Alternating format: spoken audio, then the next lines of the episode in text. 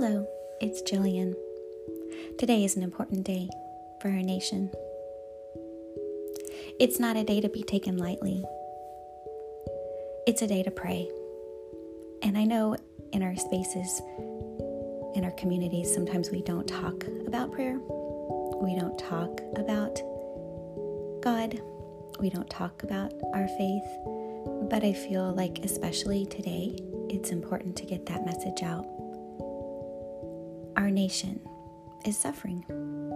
Our nation is hurting. Our nation is broken. And wouldn't it be great to see peace? Wouldn't it be great to see unity? So, what can we do? We can pray. There's a verse in the New Testament in Ephesians written by Paul. It's Ephesians 6:18.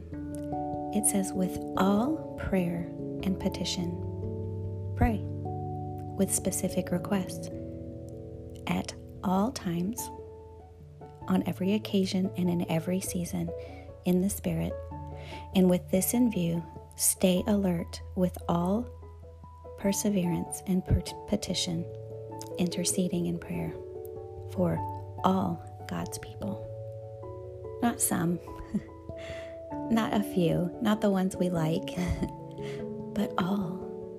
All prayer, all times, all perseverance for all God's people. We are a country. We are a team. We need to be united. Will you pray with me today? Imparted joy.